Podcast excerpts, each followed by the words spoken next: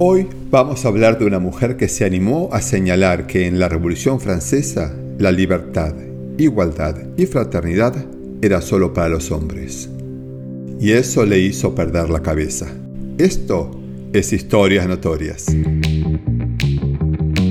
Marigus nació en 1748 en Montauban, un pueblo situado a 600 kilómetros al sur de París. Creció en una familia burguesa de bajos recursos y recibió la educación básica que se consideraba suficiente para una mujer de su escala social. A los 16 años fue obligada a casarse con Louis-Yves Aubray, un hombre mucho mayor que ella, del que enviudó a los 19 años. En ese momento, viuda y con un hijo, comete un acto de rebeldía impensable para la época. Se niega a usar el viuda de Obré, reniega también del apellido de su padre y empieza a hacerse llamar Olympe de Gauche. Como pensaba que el matrimonio es la tumba de la confianza y el amor, decidió no volver a casarse y con la pequeña herencia que dejó su esposo, partió hacia París donde esperaba ampliar y pulir su nivel cultural y darle a su hijo la educación que ella no había tenido.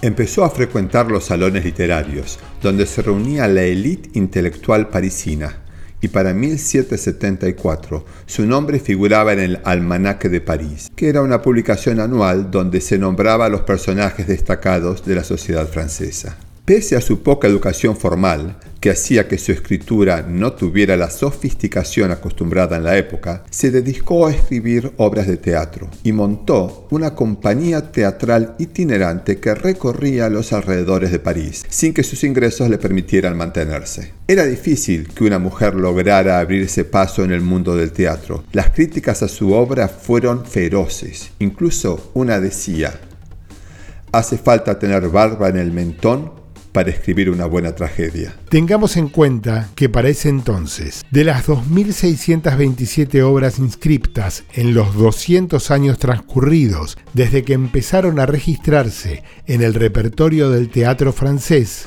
solo 76 estaban escritas por mujeres. Si bien sus obras comenzaron rápidamente a ser representadas en teatros de toda Francia, Olympe no consiguió que su obra más importante, Les Esclavages de Noirs, o sea, La esclavitud de los negros, fuera aceptada por la Comédie Française. Es que había tenido la osadía de escribir una obra que denunciaba la esclavitud, y la Comédie dependía directamente de Luis XVI. Como la trata de esclavos y el comercio con las colonias de ultramar generaba más del 50% del comercio exterior de Francia, muchos de los nobles de la corte de Versalles vieron criticados sus intereses, por lo que no solo presionaron para que la obra no se representara, sino quisieron que Olympe fuera encarcelada en la Bastilla, de donde fue liberada gracias a las influencias de amigos y a las gestiones de su hijo Pierre. Luego de esta experiencia, su actividad política fue cada vez más intensa, apoyando la idea de una monarquía constitucional. Con la llegada de la Revolución Francesa, abrazó la causa republicana y fue parte activa de la toma de la Bastilla, pero se oponía a la condena a muerte de Luis XVI. Escribió panfletos con un tono marcadamente revolucionario, algunos de los cuales fueron publicados en periódicos parisinos. También se los enviaba a los representantes de la legislatura de la Revolución, a los clubes patrióticos y a personalidades influyentes. En esos panfletos sugería, entre otras cosas, el reconocimiento de los niños extramatrimoniales, la instauración del divorcio, la supresión del matrimonio y el reemplazo del mismo por un contrato anual renovable a firmar por los cónyuges. Defendió la igualdad entre el hombre y la mujer en todos los aspectos de la vida pública y privada incluyendo el derecho de las mujeres al voto, el acceso a la educación, al trabajo público y a la vida política, el derecho a poseer y controlar propiedades, a formar parte del ejército y a la igualdad de poder en el ámbito familiar y eclesiástico. Al ver que el rol de la mujer en la sociedad revolucionaria no había cambiado con respecto al que tenía en el antiguo régimen, en 1791 presentó en la Asamblea Legislativa su obra más famosa, que fue la Declaración de los Derechos de la Mujer y la Ciudadana. En los 17 puntos de este texto ponía a la mujer en un lugar de igualdad con el hombre, tanto en derechos como en obligaciones, parafraseando a la Declaración de los Derechos del Hombre y del Ciudadano, obra fundamental de la Revolución que no contemplaba de ninguna forma a las mujeres. Comienza diciendo, Hombre, ¿eres capaz de ser justo? Una mujer te hace esta pregunta. Por lo menos no le privarás ese derecho. Dime, ¿qué te da imperio soberano para oprimir a mi sexo? ¿Tu fuerza? ¿Tus talentos? Observa al Creador en su sabiduría, observa en toda su grandiosidad esa naturaleza con la cual parece que quieres estar en armonía, y dame, si te atreves, un ejemplo de su imperio tiránico. Y en el epílogo plantea, Oh mujeres, mujeres, ¿cuándo dejaréis de estar ciegas? ¿Qué ventajas habéis obtenido de la revolución? Un desprecio más marcado, un desdén más visible. Un detalle notable es que esta declaración estaba dedicada a María Antonieta, ya que Olympe consideraba que las mujeres tenían que estar unidas en sus objetivos independientemente del estrato social al que pertenecieran. En el punto 10 de la declaración decía, Nadie debe ser molestado por sus opiniones incluso fundamentales. Si la mujer tiene el derecho de subir al cadalso, debe tener también, igualmente, el de subir a la tribuna, siempre que sus manifestaciones no alteren el orden público establecido por la ley. Dentro de la Asamblea Legislativa había dos grupos opuestos, los girondinos, que eran moderados, y los jacobinos, que tenían una visión más radical. Olympe tomó partido por los girondinos y advirtió sobre los riesgos de dictadura, criticando duramente la política jacobina de Robespierre.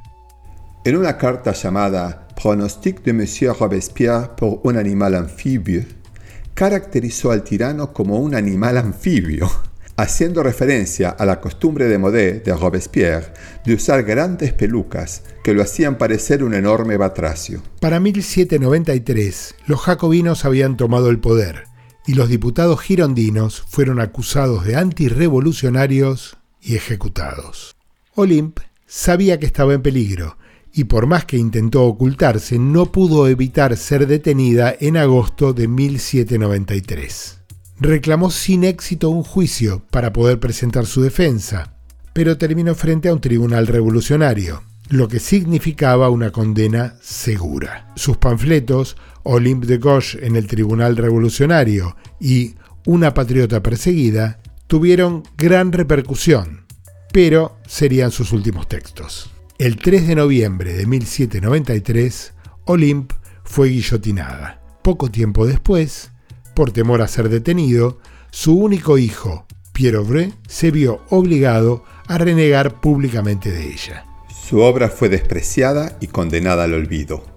Recién para el segundo centenario de la Revolución Francesa, en 1989, se le rindió homenaje reconociéndola como una de las grandes figuras humanistas de la Francia de finales del siglo XVIII.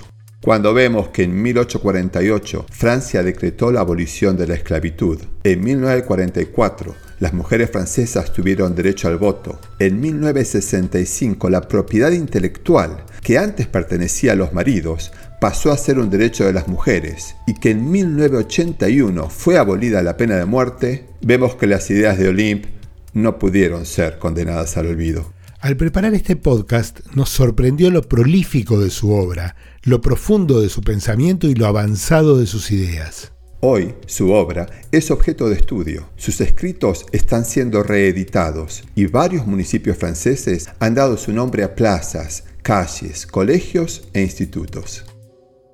Soy Pablo Toronto. Yo, Daniel Pombo. Y esto es Historias Notorias. Esta y otras historias que no nos contaron la podés escuchar en Spotify, Google Podcast, Apple Podcast o en tu plataforma preferida. Si quieres enterarte de qué trata el próximo episodio, seguinos en Instagram y Facebook.